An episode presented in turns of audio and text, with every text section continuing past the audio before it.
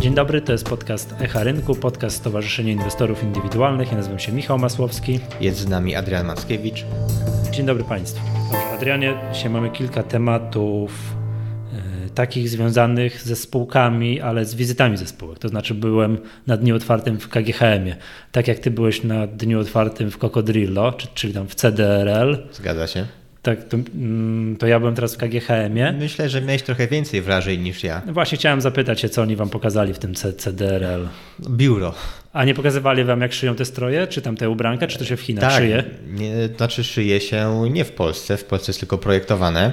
No. Więc byliśmy w tym biurze projektowym, no ale powiedzmy sobie szczerze, biuro projektowe to jest pokój, gdzie siedzą projektanci przy komputerach i projektują. Ewentualnie byliśmy jeszcze w magazynie, no ale w gruncie rzeczy, o ile to był duży magazyn i jakby jego wielkość mogła robić wrażenie, to cały czas był to tylko, tylko magazyn, więc można powiedzieć po prostu jakiś tam duży budynek.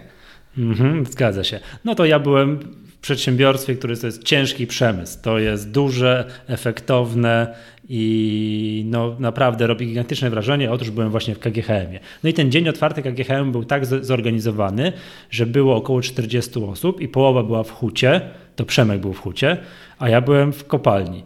I, no i to, to jest niesamowite wrażenie. Pamiętam, zaczęło się od tego, że zdrowe półtorej godziny nas maglowali z przepisów bezpieczeństwa, ze sposobów zakładania jakichś masek, ze strojów ochronnych i tak dalej. No ja siedziałem już w pewnym momencie taki znudzony, mówię, o co chodzi? Wpuśćcie nas w końcu do tej kopalni, chyba to nie, nie po to przyjechaliśmy, żeby siedzieć w jakiejś salce i, i, i, i oglądać kolejne filmiki o bezpieczeństwie, o maskach, tak? Jak zobaczyłem, jak to wygląda, jaka to jest skala działalności, jakie to są warunki pracy, to zrozumiałem, dlaczego to, dlaczego to jest potrzebne. To robi absolutnie no, niesamowite wrażenie. Tak, no, każdy, jak, no, z obecnych tam tych dwudziestu osób, osób na tej wycieczce, no, każdy jedzie z jakimiś wyobrażeniami. No, byłem w Wieliczce, wiem, jak wygląda kopalnia, więc chyba się znam. Tak? No, jechałem, ja, ja myślałem, że to coś podobnego, zakładam, tylko jakieś maszyny jeżdżą. No nic bardziej mylnego, to jest niewiarygodna skala. Niewiarygodna skala, kilometr pod ziemią. Jeździliśmy takimi specjalnymi samochodami tam po kopalnie, bo tam się, no to są takie odległości, że tam nikt nie chodzi nigdzie na piechotę. To jak policzyliśmy, później zrobiliśmy tego dnia pod ziemią dwadzieścia cztery kilometry. Tak, zwiedzałem kopalnię soli. Okazuje się, że tam na dole, nad rudą miedzi jest kopalnia soli. Tylko gdyby tylko K G H M miał możliwość, miał jakąś koncesję na wydobywanie soli spożywczej, no to zalałby rynek. To już jakikolwiek inny producent soli w okolicy nie miałby racji bytu. Aż tak dużo tam jest tych e, surowców? Tak, bo to jest tak, się dowiedziałem, że jest ten kilometr pod ziemią, jest, jest pokład, jest ruda miedzi. Później jest tam ze stu metrów skały i nad tym jest pas taki ogromny, gigantyczny o grubości, taki po, pokład grubości między dwudziestu a stu dwudziestu metrów soli. No to robi niesamowite wrażenie, bo to są takie korytarze po szerokość kilkanaście metrów i wysokość kilkanaście metrów bez żadnych zabezpieczeń. Sól ma takie właściwości, że to się nie wali. Kopią taką dziurę, takie, tak, tak, tak, tak, yy, tej właśnie tej szerokość piętnaście, wysokość piętnaście, no i, tą, i, i, i tę sól wydobywają. Przy okazji wewnątrz jest czterdzieści parę stopni, jest wilgotno, ta sól się wszędzie unosi, no to jak ktoś ma problemy z drogami oddechowymi, no to to jest idealne, żeby tam przynajmniej na jeden dzień pojechać, aczkolwiek ja do tego dnia nie wykonując w sumie żadnej pracy, zwiedzając, byłem zmęczony, spocony, No, no ewidentnie wyczerpany wychodząc, wychodząc z tej kopalni. Jak ktoś tam musi pracować codziennie, no to to się tak zawsze mówi, bo to takie jest bardziej, że no, tak na takich akademiach szkolnych w szkole podstawowej, że polskie dzieci doceniają trud pracy górnika. Tak? To, to, to, jest, to jest taki slogan, to się tak łatwo mówi, ale to jest niesamowite. To, jak, im, jak, jak nieprawdopodobnie ciężkich warunkach ci ludzie pracują, mimo tego, że to jest wszystko zautomatyzowane, no i to nie jest tak jak na No znowu w książkach, gdzieś w podstawówkach, że z kilofami na przodku, to nikt z kilofem na żadnym przodku niczego nie wydobywa, to wszystko robią maszyny, to to i tak jest niewiarygodna rzeźnia. Właśnie jest, zastanawiam się, czy rzeczywiście po jakimś czasie organizm się przystosowuje, że nie jest to już aż tak bardzo ciężka praca, no bo to, że jest ciężka, to to wiadomo, ale czy po roku, po dwóch, po dwóch latach jest lżej? Czy da się do tego jakoś No tam akurat w tej kopalni soli, tam gdzie jest ta, taka właśnie gigantyczna wilgotność i ogromna temperatura, to jest tak, że nawet ludzie, którzy przychodzą z innych działów tam pracować, to dowiedziałem się czegoś, co, czegoś takiego, że mają jakby to powiedzieć. okres aklimatyzacyjny, że pierwszy dzień pracują krócej, kolejny dzień trochę dłużej, kolejny trochę dłużej, no i tam się tam pracuje maksymalnie sześć godzin. No jest to jednak tak wyczerpujące, mają bardzo często badania lekarskie robione, że to nie jest, no to nie jest tak, że to się można przyzwyczaić i już do końca życia pracować i to jest dla ciebie luzik, tak? Nie, że do końca życia to na pewno nie da się w takich warunkach pracować. No to jest, to jest mimo tego, że tak jak mówię, no nikt tam ręcznej roboty nie wykonuje, to mimo tego warunki, no samych warunków, jakie tam, jakie tam panują, nawet nie trzeba byłoby wykonywać żadnej pracy, tylko człowiek by posiedział pięć sześć godzin, to to już samo to jest wyczerpujące. Też tak śmiałem się na początku przy wejściu do tej kopalni, że no, poprosili nas, że każdy obowiązkowo bierze butelkę wody. No, po co butelka wody? Przecież mamy tu zwiedzać, tak? No to w ciągu pół godziny dowiedziałem się, po co, po co jest, po co jest, po co jest ta butelka wody. Przedsięwzięcie, skala no jakby logistyczna, ile to trzeba zorganizować, co to trzeba zrobić, żeby takie coś, żeby taką kopalnię wybudować, żeby to działało, to to jest niewiarygodne. To, to, to, to czasami jest, jak się na National Geographic ogląda jakieś takie filmy, jest taka seria, jak, jak oni to zbudowali, tak? Że, no, że to, to się w głowie nie mieści, że ludzie potrafią, że ludzie te potrafią tak, bu- tak, tak budować. Pamiętam, że spędziłem tego, ten dzień już później yy, jakby w drodze, w drodze do domu na poszukiwaniu informacji o najgłębszych kopalniach na świecie i dowiedziałem się, że najgłębsze kopalnie na świecie są w R P A. Mamy tam trzy i pół kilometra głębokości, albo nawet niektóre nawet cztery kilometry i że tam górnik od momentu przy, no, zjazdu na dół do momentu, że znajduje się gdzieś tam na końcu na wyrobisku, to zajmuje jeszcze trzy godziny podróż. A ile ma K G H M? Kilometr głębokości. Kilometr, Kilometr głębokości. Oczywiście nie, czy przesadziłem, czy może godzinę. No generalnie co jakiś czas liczony mhm. w godzinach. No w tym K G H M-ie to jest kilometr głębokości, no z tej głębokości jest ta ruda miedzi wydobywana. Też widziałem jak to, jak to się robi, jak ładuje się. To są wszystko no, bardzo ciasne pomieszczenia, tak? Bardzo takie klaustrofobiczne. Te korytarze są wąskie, ciasne i gdzieś tam daleko jak jakby te, te, to, to wszystko jest poprowadzone, robi gigantyczne wrażenie. Także no, tutaj duże ukłony dla przedstawicieli K G H M-u za organizację czegoś takiego. Mam nadzieję, że takie tego typu przedsięwzięcia będą organizowane cyklicznie. Jeżeli ktoś chciałby takie coś zobaczyć, no to, to na pewno trzeba polować na kolejne dni otwarte w K G H M-ie, bo to jest niesamowite, niesamowite wrażenie, że tabelki, cyferki ze sprawozdań finansowych K G H M-u okresowych, no broń Boże, nie oddają no mówię tak jak powiedziałem, skali przedsięwzięcia, jaki to jest niewiarygodny trud, żeby wydobyć kawałek jakiegoś, kawałek rudy miedzi z podziemi, tak? Właśnie, o ile dobrze kojarzę, to nie wiem czy co rok, ale już od pewnego czasu się odbywają takie wydarzenia w K G H M-ie. Wiem, że na pewno było jedno takie wydarzenie kilka lat temu, gdzie też właśnie było chyba zwiedzanie kopalni tak, w K G H M. Cztery lata temu, tak. cztery albo pięć lat temu było, tylko że to, to wtedy było dzień przed konferencją Wall Street, no to ja wtedy mam co robić, co, trochę co innego muszę robić, no to wtedy nie pojechałem, ale słyszałem właśnie od uczestników tamtego, tamtego dnia otwartego i tamtego zwiedzania kopalni, że to, że no to było niezłe, tak? Że to było naprawdę, zrobiło duże wrażenie, więc teraz jakby no mówiąc wprost przypolowałem. Tak wiedziałem, że jak tylko wystały te zapisy otworzone, że koniecznie muszę wziąć udział, no i reklamuję, tak? Bo to no, ja się tak śmiałem, że K G H M jest notowane na giełdzie od tysiąc dziewięćset dziewięćdziesiątego siódmego roku, że każdy polski inwestor ma lub miał kiedyś w życiu K G H M, tak? Bo to popularna, popularna spółka, ale żeby to mieć tak z pełną świadomością, co się ma, no to to jest szok. Tak? To jest naprawdę, to, to jest szok. Zupełnie czym innym jest, nie wiem, z, no, posiadanie jakiejś spółki finansowej. Tak, które no ciężko zrobić dni otwarte w jakimś, no nie wiem, banku, no bo co tu pokazać, tak? Co tu pokazać? Trochę, no, no są biura, tak? No nie, można do jakiegoś sejfu zaprowadzić i góra gotówki leży, no tak? Właśnie, można czy nie można do tego sejfu zaprowadzić ludzi? No pewnie nie, albo tam z daleka przez szybę pokazać, prawda? Natomiast w K G H M-ie jak można zejść i w tej kopalni, w gumowce, w jakimś błocie pobrodzić, no to to jest gdzieś w jakimś ciasnym pomieszczeniu, wszystko, tak? I mając świadomość, że jest się kilometr pod ziemią, no to to jest, to jest, to jest, to jest na pewno, no na pewno robi ogromne wrażenie. Będę jeszcze raz zachęcał, jeszcze raz ogromne słowa tutaj podziękowania dla, dla przedstawicieli działu relacji inwestorskich, dla zarządu K G H M-u, że, że takie coś zorganizowali, no bo to wrażenie jest, wrażenie jest szokujące i będę każdemu polecał, żeby takie coś zobaczył. Ja od w ogóle od tygodnia nie, nic innego nie robię, tylko chodzę po znajomych i opowiadam, jak to byłem w kopalni K G H M-u, a na honorowym miejscu w domu na półce mam, mam taką gigantyczną, wielką grudkę soli wydobytą, wydobytą tam z tej kopalni. Znaczy wydobytą to, przez, to, to tak zabrzmiało, jak ja bym ją samemu ze ściany wyramał, po prostu podniesioną z ziemi, tak? Podnieś, podniesioną no, z tego, co nie wiem, brodziłem po, po kostki w takim pyle, w takim solnym, no i można było sobie taką wielką grudkę soli wziąć, tak? No to dobrze, wniosek jest taki, że będzie prawdopodobnie jeszcze szansa, żeby wziąć udział w tym wydarzeniu, skoro uz, ustaliliśmy, że wcześniej się już odbyło, więc trzeba, trzeba to pewnie śledzić i... Tak, oczywiście, no to, to na, na pewno. To będziemy, my będziemy namawiali i przedstawiciele K G H M-u, żeby takie coś regularnie, regularnie się odbywało. Skoro właśnie mówimy o tak, tego typu wydarzeniach, tak wizytach w spółce, to w spółkach takich dużych, co to mówię, reprezentują ciężki przemysł, co jest naprawdę warto zobaczyć, bo to jest duże, efektowne, no i skala tego z reguły przebija jakieś oczekiwania.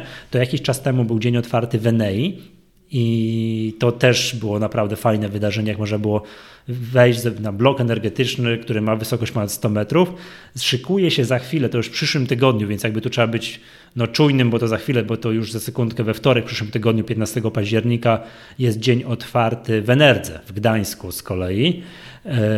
A pod koniec miesiąca, dwudziestego ósmego października, jest dzień otwarty w P K N Orlen.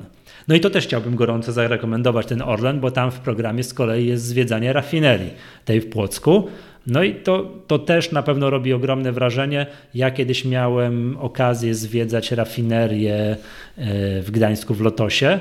No i to jest wow. To jest też, jak zobaczyłem skala, wielkość, no to jest po prostu przytłaczające. To też jakby duże ukłony dla ludzi, którzy to wszystko ogarniają, no bo to to, no to jest po prostu tak ogromne, że to się po prostu w głowie nie mieści, więc jakby ten Orlen, podejrzewam, że to jest podobna, a zakładam, może być i większa skala działalności, to też na pewno zrobi ogromne wrażenie, choćby dlatego samego warto wybrać się, yy, warto wybrać się do Płocka. Wszystkie informacje i o tej Enerdze, i o Orlenie, o tych dniach otwartych są u nas na stronie, to yy, trzeba się zapisać i sobie ten jeden dzień na wycieczkę, na wycieczkę, na wycieczkę czy to do Gdańska, czy to do Płocka yy, zarezerwować. W obydwu, w każdym z tych przypadków spółki zapewniają yy, przejazd. Jest jakiś, będzie autokar podstawiony w Warszawie, być może rano wsiąść, pojechać do Gdańska, zwiedzić i po południu wrócić i tak samo, tak samo za, yy, w kolejnym dniu w Płocku, rano w Warszawie wsiąść, zwiedzić, te, zwiedzić rafinerię w Płocku i później po południu do Warszawy wrócić.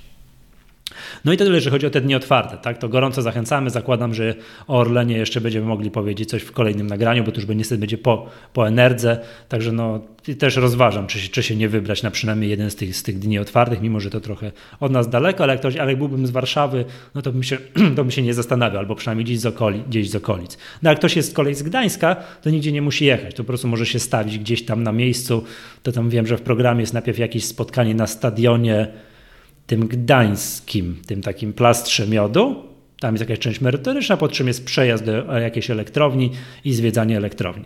To to jest to, a skoro mówimy o Warszawie i o wydarzeniach z Warszawy, to myślę, że jak ten podcast będzie opublikowany, to to już będzie publiczna informacja.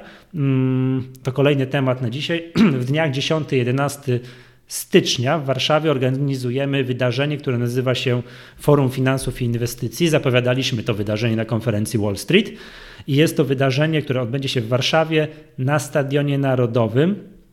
Jest to wydarzenie przeznaczone dla osób, które się po prostu interesują swoimi finansami osobistymi, mają jakieś nadwyżki, na nadwyżki finansowe, chciałyby je no, inwestować, tak? Inwestować i chciałbym trochę wiedzieć, jak się za to zabrać, czy to kupować nieruchomości, to nowy sport narodowy Polaków, to mówiliśmy o tym w zeszłym odcinku, czy to kupować akcje spółek dywidendowych, czy też może jakieś E T F-y, generalnie jakoś móc zarządzić tymi swoimi finansami, to to jest właśnie takie wydarzenie, czyli poziom, tak jak mamy konferencję Wall Street, no raczej dla zaawansowanych, tak tym razem będziemy mieli wy- wydarzenie raczej dla początkujących, czyli takich, co to właśnie no mają jakieś pieniądze, chcieliby inwestować, ale nie za bardzo wiedzą się, jak się za to zabrać i chcieliby troszeczkę liznąć tej wiedzy, to będziemy mieli Forum Finansów i Inwestycji, będziemy mieli pod to dedykowaną stronę internetową w w w kropka forum finansów kropka p l, no i przez kolejne trzy miesiące będziemy po kolei dawkować informacje. Samo wydarzenie będzie miało charakter taki, że będą z jednej strony stoiska, targi instytucji finansowych, z drugiej strony cała seria wykładów poświęcona poświęcona finansom, tak jak mówię, trochę szerzej, już nie inwestycjom, ale ogólnie finansom, tak, że chcemy trochę wyjść poza ten nasz giełdowy, giełdowy świat i trochę więcej o tych finansach poopowiadać.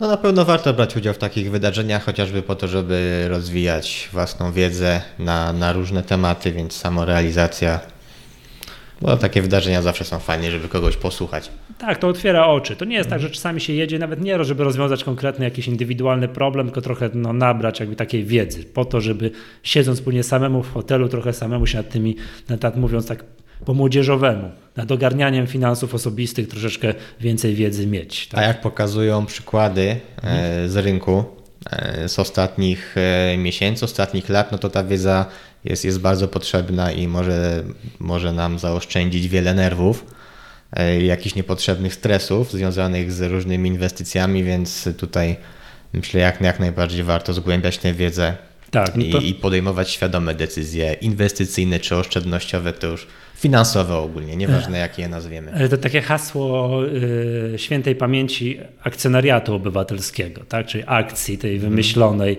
y, przez ministra Grada, dobrze kojarzę, dobrze, y, który właśnie miał akcjonariat obywatelski i tam takim głównym hasłem całej akcji było inwestuj świadomie. No to my też zachęcamy do, właśnie do uczestnictwa w różnego rodzaju takich wydarzeniach edukacyjnych właśnie po to, żeby wszystkie nasze te inwestycje były bardziej świadome.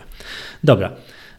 To, to tak jak już mówiłem o, ty, o tym Forum Finansów i Inwestycji będziemy no, dosyć regularnie się przypominać tutaj na antenie naszego podcastu, a jeszcze jeden temat na dzisiaj, nie jeszcze, kolejny temat na dzisiaj to jest taki, że ukazała się kolejna rekomendacja.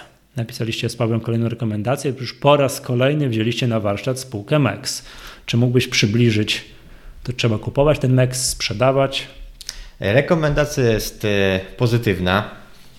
Właściwie już trzy takie raporty z wyceną przygotowaliśmy na temat spółki M E X Polska.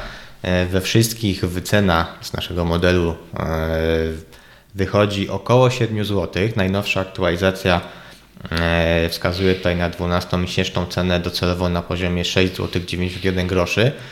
No natomiast jest to mała spółka, w ogóle spoza indeksów.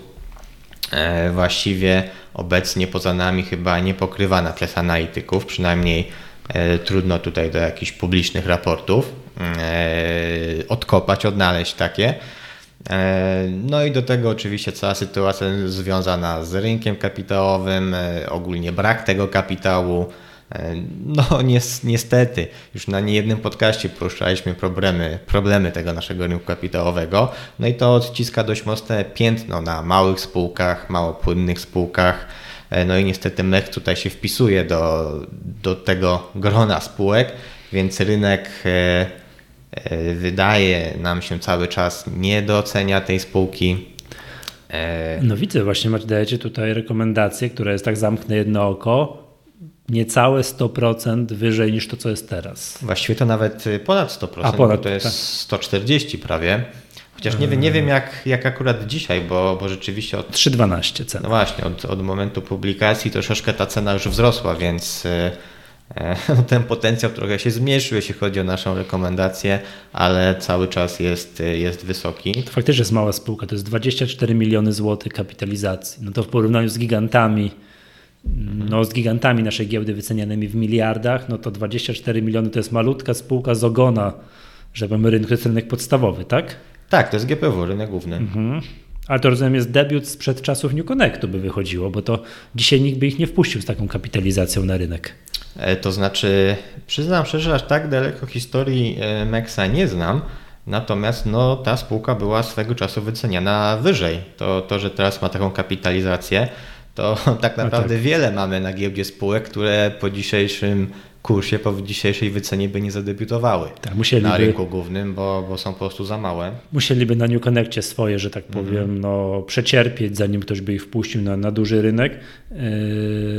By, było nagranie, nagrywaliśmy z pół roku temu taki odcinek, pamiętasz, o wycenach i tak jak czytać, jak czytać te rekomendacje. No rozumiem, że chcesz powiedzieć, że no ta dwukrotnie niższa wycena bieżąca rynkowa od tego, co podajecie, no to trochę jakby wielkość spółki tutaj też ma znaczenie.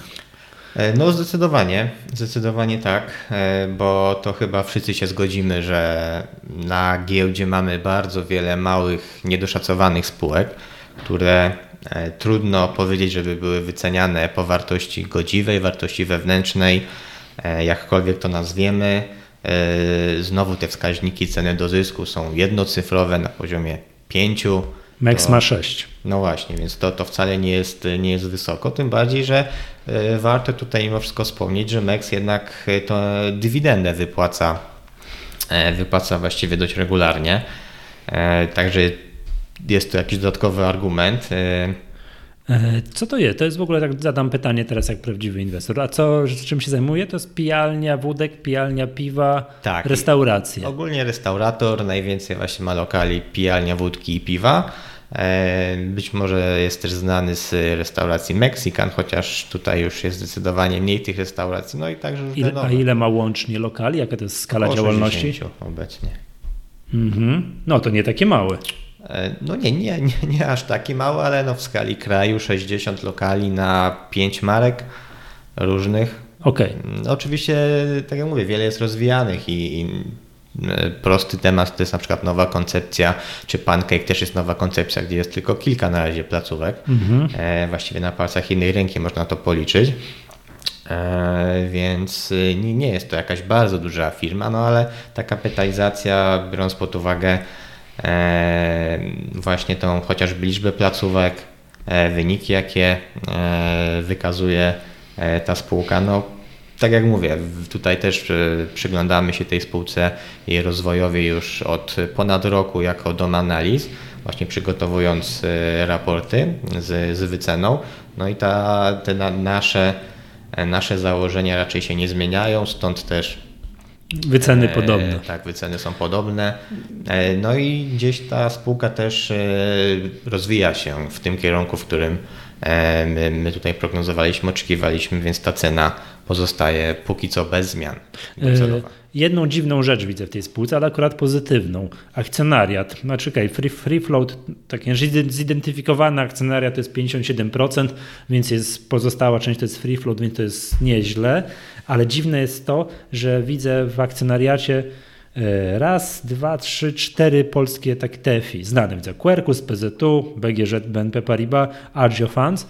To z reguły ja kojarzyłem taką sytuację, że fundusze inwestycyjne nie angażują się w takie małe podmioty, w które inwestują no, takie dosłownie pojedyncze, no drobne. Tak? Dla przykładu tutaj wycena pakietu posiadanego przez T F I Agio Funds to jest sześć przecinek dwadzieścia cztery tysiąca złotych. No pytanie... Jeszcze raz, nie, nie sześć milionów. Tak, rozumiem. sześć przecinek dwadzieścia cztery tysiące. Okej, okay, Quercus ma je ponad milion złotych. No to już tam powiedzmy sobie namacalne pieniądze. Ale ten Agio Funds ma sześć tysięcy złotych. No, że komuś tam się chce w tym funduszu analizować spółkę po to, żeby zainwestować w to sześć tysięcy. No pamiętajmy jednak, że M E X jest, jest już jakiś czas notowany na giełdzie. No, no być może Kilka... po cenie wejściowej tak, tak, tak to pat... było warto odrobinę więcej. Mm, tak. Od dwa tysiące dwunastego roku, patrząc na wykres na stuku, to tam debiutował po dziewięć złotych, ale wiadomo, że tam jest skorygowany o dywidendy, więc, więc było to pewnie około dziesięć. E, więc wtedy ten pakiet pewnie, pewnie był trochę więcej warty, natomiast no to, to jest na, stan na dzisiaj, tak? Więc być może po prostu e, Agio Funds powoli wyprzedawali, zmniejszali tą swoją pozycję i teraz zostało dwa tysiące akcji. Zostało dwa tysiące akcji. No śmiesznie to wygląda, bo mówię, ja byłem przyzwyczajony do tego i tak kojarzyłem w innych spółkach, takich tych malutkich, wartych właśnie po dziesięć, dwadzieścia milionów, że tam się po prostu fundusze nie angażują, bo to jest za małe, bo oni jak muszą wchodzić, to wchodzą po naście, kilkadziesiąt milionów, no a to często jest więcej niż cała kapitalizacja spółki, nie mówiąc o tym, że oni chcieliby wejść za tyle, żeby później no, mieć móc bezpiecznie wyjść. Akurat kojarzę, że w takich funduszach, w niektórych przypadkach liczony jest coś takiego, jak taki wskaźnik, który nazywa się exit time i to jest właśnie...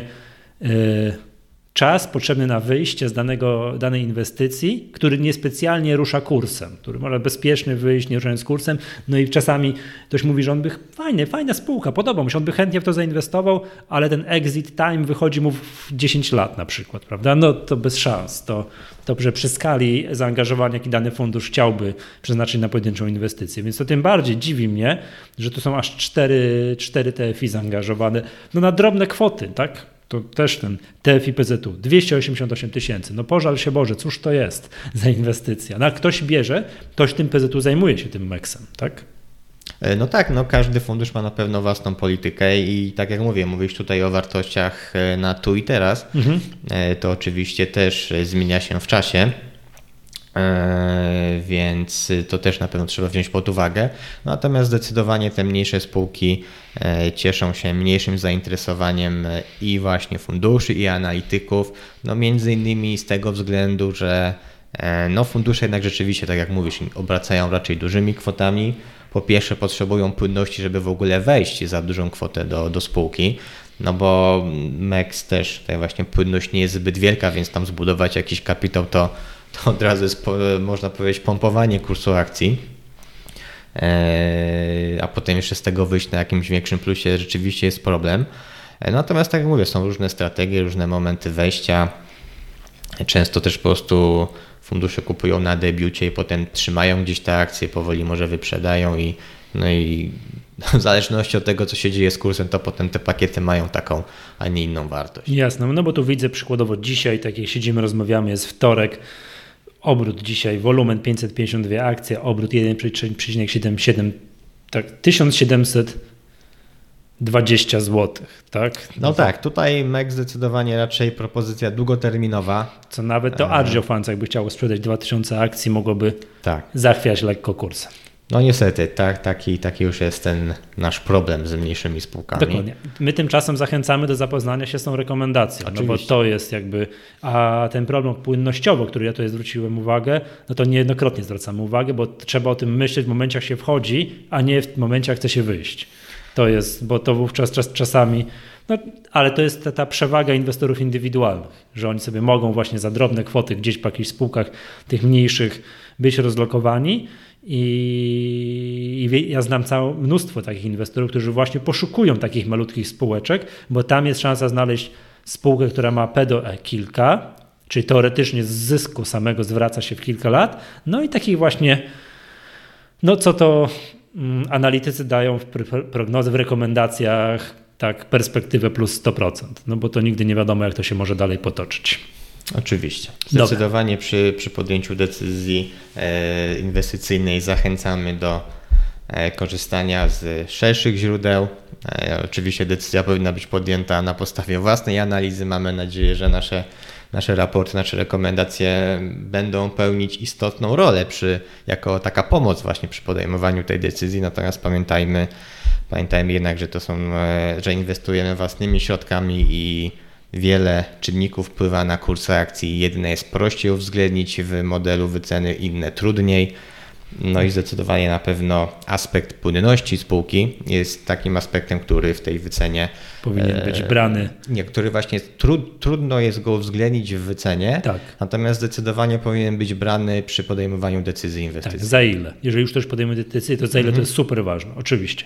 Dobrze, powiedzmy jeszcze na koniec o jednej spółce, której z kolei kurs puka w opór, tak, w historyczne szczyty, a mianowicie w Ten Square Games. Tak jak no, już coraz częściej pojawiają się w różnego rodzaju zestawieniach zawiedzione nadzieje różnego, no, fanów spółek gamingowych. No jest cała masa różnych spółek, która gdzieś tam była warta X, a dzisiaj jest warta jedną trzecią X-a z branży gamingowej. Tak ten Square, ten Square Games jest pozytywnym przykładem, bo jest, no, co tu dużo mówić, no, no, no, blisko historycznych szczytów, wycena miliard. Dobrze widzę? Tak. tak jest. Kapitalizacja właśnie dzisiaj przekroczyła miliard, miliard złotych i spółka opublikowała wyniki za ostatni, już za, za ostatni kwartał. Dokładnie były to wstępne szacunki przychodów, no tak, tak, przepraszam, za, szacunkowe tak, wyniki. Za tak. przychodów za trzeci kwartał, natomiast były one bardzo pozytywne, ponieważ spółka w trzecim kwartale zgodnie z szacunkami osiągnęła prawie sześćdziesiąt osiem milionów złotych przychodów. Dla porównania w pierwszym kwartale i w drugim kwartale było to niecałe pięćdziesiąt milionów kwartalnie, więc tutaj jest poprawa o trzydzieści sześć procent kwartał do kwartału, tak? Czyli w trzecim kwartale przychody były o trzydzieści sześć procent wyższe niż w drugim kwartale. No i oczywiście głównie za przychody odpowiadała gra Fishing Clash, czyli ten, ta największa produkcja, produkcja spółki. No i to, myślę, było dość sporym zaskoczeniem, oczywiście pozytywnym, że w tym trzecim kwartale taka duża dynamika przychodów się pojawiła, ponieważ no, w poprzednich kwartałach te przychody oczywiście rosły i, i nawet powiedziałbym wcale nie tak wolno kwartał do kwartału, czyli z każdym okresem były coraz wyższe, a tutaj bardzo duży przeskok. No i właśnie stąd ta reakcja, reakcja kursu, czyli który puka w historyczne maksima, które zresztą były wyznaczone w tym roku, na początku tego roku.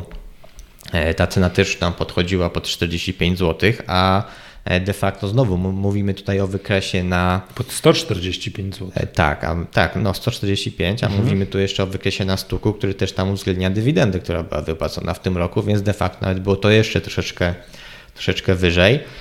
No a poza tym, poza tymi przychodami spółka wchodzi do Chin z Fishing Clash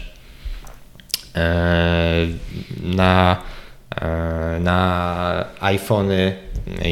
Już się ta gra została testowo wprowadzona. Obecnie czeka na decyzję chińskiego regulatora, jeśli chodzi o dopuszczenie tej gry na platformę Android. Więc to na pewno może też być sporym, mhm. pozytywnym czynnikiem, jeśli chodzi o generowane przychody, biorąc pod uwagę, ile spółka potrafiła zarobić na tej produkcji, nie będąc jeszcze w Chinach.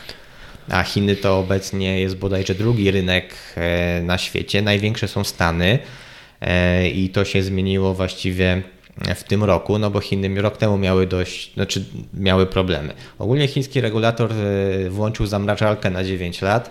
Przepraszam, na dziewięć miesięcy i nie dopuszczał nowych gier do sprzedaży, bo Chiny mają dość duże problemy z tymi, znaczy może inaczej, chcą rozwiązać ten problem, że ludzie bardzo dużo, czy szczególnie dzieci bardzo dużo czasu spędzają przed telefonami, przed tak, grami. I chcą to regulacyjnie tak. rozwiązać, że rząd chiński się za to wziął? Dokładnie i jednym z takich działań było zamrożenie nowych gier. Ale numer, nie wiedziałem gier, nawet. A z drugiej strony wprowadzili ograniczenie ilości czasu spędzanego przed smartfonem. I, I to też rząd reguluje w Chinach takie rzeczy? Tak. Ponieważ no bo to, że... martwi się o swoje społeczeństwo. Ale numer. Nie, no bo to ja, że własnemu synowi reguluję i reglamentuję ten czas, to jest dla mnie oczywiste, bo widzę, że muszę to robić, no bo, mhm. no bo powinienem, tak? Bo młodzi ludzie mają, no nie mają zahamowań, ale że w Chinach rząd za takie rzeczy się wziął, no to, to, jest, to jest szokujące, co mówisz. I to jest zrobione z tego, co wiem, odgórnie. W ogóle, żeby ściągnąć jakąś grę i w nią grać, trzeba zrobić, założyć konto, ale takie rzeczywiste na, na siebie i tam wpisuje się, mhm. ile ma się lat. I ja właśnie jak się jest młodą osobą, to nie wiem, godzinę dziennie czy dwie godziny dziennie można grać. Ale I, numer. I potem po prostu już nie możesz się połączyć i, mm. i, i koniec. To aż, aż rzucę okiem na te deregulacje, bo to, bo to ile ja kojarzę, że te działania tych dużych producentów, dużych operatorów typu, znaczy dużych firm odpowiedzialnych za produkcję systemów operacyjnych typu właśnie Apple, Google, Microsoft, którzy wprowadzają mechanizmy kontroli rodzicielskiej do systemów po to, żeby rodzice mogli dzieciom ten czas ograniczać, no to jestem świadomy tych mechanizmów, choćby dlatego, że sam je stosuję. Ale to, że rząd chiński tak kró- na krótkiej smyczy trzyma swoich obywateli, no to jest dla mnie nowość i to przyznam się szczerze, otwieram szeroko oczy. O, to wow, niesamowite. No i to właśnie był powód, dla którego Stany Zjednoczone przegoniły Chiny, jeśli chodzi o wielkość rynku. A to mówimy o tych grach mobilnych, tak? Na to, że ja się, no, tak, że tak powiem, siedzę na niezwykle ważnym zebraniu i klikam sobie w gierkę, tak, bo jest tak pasjonujące, tak? No powiem o, tak, oczywiście Michał, nie, tak, nie wiem, co ty robisz na ważnych spotkaniach, oczy, ale... Oczywiście ja, tak, oczywiście ja tak nie robię, ale koledzy mi mówili, że tak robią. No, no, okay. Koledzy, no tak. Wiesz co, patrzę jeszcze tak, wracając do tego Ten Square Games, patrzę na ten, bo jest artykuł u nas na stronie, my to podlinkujemy. Taki właśnie z, z komentarzem do tych wyników, bardzo ładnie to napisałeś. I jest ten wykres przychodowy, tak? Ten, jak te Zgadza przychody się. Rosną od dwa tysiące siedemnastego roku, to jest taki niemożliwy wykres, bo to jest bez żadnych korekt, jest ciągle do góry, ciągle do góry i tak jak już się wydaje, że więcej być nie może, tak właśnie w tym kwartale jest niesamowity wystrzał, no to w porównaniu z poprzednimi kwartałami naprawdę wygląda, naprawdę wygląda nieźle, no i co ma też odzwierciedlenie w kursie. Ten kurs oczywiście jest krótki, tak? To nie, tego tutaj nie można przeprowadzić takiej no, kilkudziesięcio, kilkunastoletniej analizy technicznej, ponieważ spółka zadebiutowała w dwa tysiące osiemnastego roku, w dwa tysiące osiemnastym roku, to był jeden z głośniejszych, z głośniejszych debiutów. I też o ten Square... Jeden z niewielu. Tak, jeden z niewielu. I o spółce zrobiło się drugi raz głośno, kiedy debiutował w tym roku z kolei Boombit i też porównywało się i mówiło się o Boombit, taki drugi Ten Square Games, ale jakby tak mm, mm, porównać wykresy Yy, obydwu tych spółek, to są tak, to jest takie, póki co to jest lustrzane odbicie. Takie, że tak jak tak Ten Square Games widać, tak jak tutaj puka w historyczne maksimum, tak yy, Boombit z kolei odwrotnie. Jest na historycznych minim, minimach, tylko że trosze, troszkę krótsze są notowania, także, bo to w tym roku niech nam przypomnę sobie, w maju Boombit debiutował. Jakoś na początku roku. Tak, chcieli być wyceniani na samym początku wyżej niż Ten Square Games, tak, byli ambitni i to się oczywiście nie udało. Dzisiaj kapitalizacja Boombitu to jest sto osiemdziesiąt, sto dziewięćdziesiąt milionów złotych, a Ten Square Games właśnie przekroczył jeden miliard. No to widać, że to jednak tutaj no, oczekiwania, w szczególności Boombitu, tak, akcjonariuszy Boombitu zdecydowanie poniżej oczekiwań, a Ten Square Games, to, to, to ja patrzę na te wyniki, to, to jest bardzo duże pozytywne zaskoczenie. Czy rynek mógł się tego spodziewać? No jak rynek by się spodziewał, to teoretycznie dzisiaj nie rósłby o a, osiemdziesiąt procent, tak? No w sumie no... racji, bo tu, tak jak tu i teraz siedzimy, rozmawiamy, jeszcze raz powtórzę, wtorek, który to dzisiaj jest? ósmego października, to jest, widzę, kurs plus pięć, plus sześć procent. Czyli, czyli, czyli raczej się nie spodziewał. No nie, no to zresztą tak jak tutaj wspomniałeś o tym wykresie, myślę, on już mówi samo za siebie, że e, naprawdę na tym wykresie widać e, ten trzeci kwartał, że on odstaje od poprzednich, a tak naprawdę spółka cały czas no, na jednej grze to wszystko robi, tak? Mhm. Na dobrą sprawę, bo tak jak na początku mówiłem, Fishing Clash osiemdziesiąt pięć procent przychodów i to jakby się utrzymuje też mhm. w poprzednich kwartałach, też on tam dominuje w przychodach, ta jedna gra. No a poza tym perspektywy też są bardzo dobre, no bo po pierwsze ten Fishing Clash, który bardzo dobrze się sprzedaje i jak wejdzie do Chin, to pewnie będzie jeszcze lepiej się sprzedawał.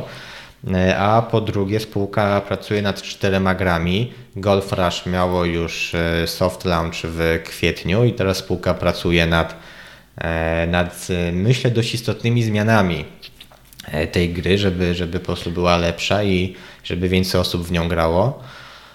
Natomiast pracuje także nad dwoma grami hobbystycznymi dla, nie przepraszam, nad dwoma grami dla kobiet z obszaru gier dla kobiet. I tutaj przy okazji... Jest specjalny segment gier dla kobiet? No na przykład y, Cherrypick Games, on właściwie miał gry, które specjalnie właśnie były z obszaru dla kobiet.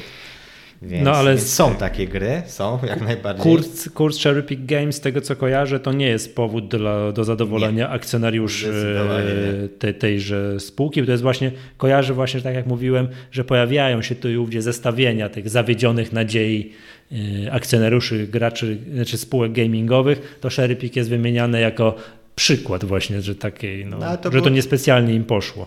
To było nie do uniknięcia, przecież tyle różnych spółek debiutowało po, wydaje się, naprawdę dość dużych wycenach, no i w któreś musiało coś nie pójść, czy to okresowo, czy, czy nawet mhm. jakieś, powiedzmy, bardziej fundamentalne problemy. Nie każda żeby, spółka ale... może być C D Projektem. No właśnie. No chociaż proszę, ten, ten Square Games, miliard, no to już robi wrażenie. Miliard no, kapitalizacji to, to już to jest... Wyobraź sobie, co musiałby zrobić ten Square Games, żeby być wyceniany jak C D Projekt na dwadzieścia miliardów. Co tu by się musiało wydarzyć? No nie wiem. No właśnie, więc tak, no... Kolejne gry... Ta, ta skala pomimo o, tego... O, jakbyś mi powiedział pięć lat temu, co to się musi zdarzyć, żeby C D Projekt był wyceniany na dwadzieścia parę miliardów, bym powiedział, nie, to niemożliwe chyba. To, to, to, to, to nie wiem, co by się musiało wydarzyć. Tak samo byśmy rozmawiali. Nie? No trochę, trochę tak. Trochę tak. Trochę się to zgadza. No. Dobra, okej, okay. Czyli tak, odsyłamy, będzie odpowiedni link w opisie podcastu u nas na stronie do, yy, do tego artykułu o wynikach Ten Square Games, bo to naprawdę jest fajne i to czasami miło jest spojrzeć, jak to Polacy dają radę. No to w tym to jest ewidentny przykład, jak to, jak to Polacy dali radę i, i, i całkiem fajnie to wygląda. No i tak jak mówię, ten wykres przychodów, no tak właśnie mówię, to jest niemożliwy wykres. Żadna spółka, przychody żadnej spółki nie będą rosły w dni skończoności. To na razie jak wygląda ten wykres za ostatnie trzy lata, no to tak jest. Rosną bez żadnej... No, trzy lata do nieskończoności to no, niezbyt tak. dobre porównanie. No wiadomo, to już ale... okej, okay, no ten, ten Square Games jest bardzo krótko notowany, prawda? No to jeszcze mówię, no nie możemy sobie zrobić na, na wykresie wielu, kilkunastoletniej analizy technicznej, no bo po prostu jest bardzo mało wykresu, no ale już takie półtora roku już sobie można popatrzeć i ten kurs naprawdę, naprawdę bardzo fajnie no, wygląda. Myślę, że też możemy tutaj śmiało po tym, po tym okresie ocenić, że to był udany debiut. Tak, dobra, czyli tak, zachęcamy do, do rzucania okiem na te wyniki Ten Square Games, zachęcamy do do rzucenia okiem na rekomendacje Meksa. Można by się nawet udać na dogłębną analizę fundamentalną tego Meksa. Zgadza się. Tak, czyli do restauracji i sprawdzić, czy wszystko jest w porządku. Oczywiście, tak? Czy tak, spółka... tak samo można ściągnąć Fishing Clash i sprawdzić Ten Square Games. Jaka, tak. Czy to naprawdę jest taka dobra gra. Tak, to są żarty żartami, ale wbrew pozorom to jest najlepsza analiza fundamentalna, jaka może być. Tak? Gdyby się okazało, że ta gra jest do niczego niepodobna, no to może byłby jakiś sygnał ostrzegawczy. Tudzież możecie się, słuchacze, zachwycić tą grą I może być o... Czy... Ale to może też działać w dwie strony, prawda? No bo jeśli, bo Fishing Clash też jest nie od dzisiaj grą, tylko już tam ma z rok, czy, czy nawet ponad. No i jeśli ktoś by sobie na debiucie ściągnął A, i uznał, tak. że to nie jest fajna gra, że to jest dziadostwo i nie kupił przez to, no to właśnie, to wchodzimy też trochę w obszary gustów. I, i to jednak też trzeba, trzeba tutaj wziąć trochę pod uwagę, że to, co nam się może nie podobać, to wcale nie oznacza, że to jest coś słabego. Rozumiem, ale jednak yy, ja kojarzę, że jak Alma upadała, to, to, było, to pojawiło się trochę takich artykułów, że to później niektórzy wiadomo, że po fakcie bardzo łatwo A, pisało, po fakcie wszyscy są najmądrzejsi. Że, że były już sygnały ostrzegawcze w sklepach, tak, że było, nie wiem, że przetrzebione asortyment, że nie wiem, że gdzieś ktoś zauważył sok rozbity, wracał za godzinę, patrzył, a ten sok, ten dam dalej był rozbity i tak dalej, i tak dalej, prawda? Więc jakby taka analiza fundamentalna na miejscu często bardzo naprawdę otwiera oczy i pokazuje, czy dany produkt danej firmy jest fajny, czy, czy nie. W stu procentach się to z Tobą zgadzam i zachęcam też, jeśli mamy możliwość do testowania produktów spółek, szczególnie jeśli chcemy zainwestować w nie jakieś większe pieniądze, no ale pamiętajmy, Że, że gdzieś tam mogą się też pojawić jakieś błędy w tym naszym procesie poznawczym. Dobra, czyli tak, Ten Square Games, rekomendacja Meksa, w w w kropka forum finansów kropka p l i zachęcamy do wzięcia udziału w dniach otwartych Energii i, i P K N Orlen. I to się dobrze wpisuje w ten ostatni temat, Dni Inwestora, poznać biznes, poznać o. produkty, jechać na Dzień Inwestora. Tak, tak jest. Dobrze, to wszystko na dzisiaj, to był podcast Echa Rynku, ja nazywam się Michał Masłowski. Był z nami Adrian Mackiewicz. Do usłyszenia następnym razem.